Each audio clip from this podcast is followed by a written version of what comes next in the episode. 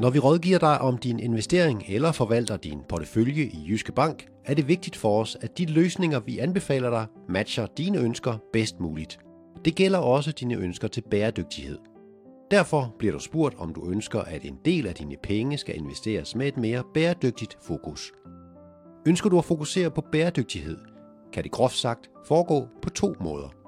Du kan vælge at investere i virksomheder, der bidrager positivt til den bæredygtige udvikling i miljø og samfund, for eksempel ved at udvikle energivenlige produkter eller løsninger inden for sygdomsbehandling og uddannelse. Du kan også vælge at investere i virksomheder, der minimerer den negative påvirkning af miljø og samfund, for eksempel ved at reducere CO2-udledning, eller ved at minimere investeringer inden for fossile brændstoffer, for eksempel udvinding af termisk kul. Du kan naturligvis også kombinere begge metoder. Hvis du svarer ja til, at du har præferencer for bæredygtighed, vil banken spørge dig, hvor stor en del af din investering du ønsker at investere bæredygtigt. En investering er ifølge Disclosure-forordningen bæredygtig, hvis virksomheden bidrager til et miljømål eller socialt mål, ikke skader andre miljø- eller sociale mål og følger god selskabsledelse.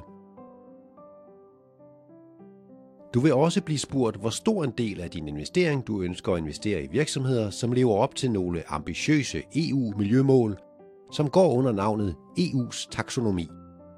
For eksempel modvirkning af klimaændringer.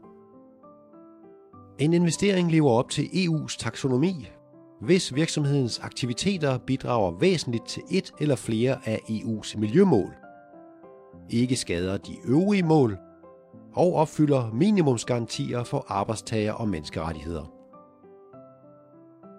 Bæredygtige investeringer kan altså bidrage til miljø- og sociale mål, hvor EU's taksonomi kun bidrager til miljømål. Til gengæld kræves et væsentligt bidrag for at leve op til kriterierne i EU's taksonomi.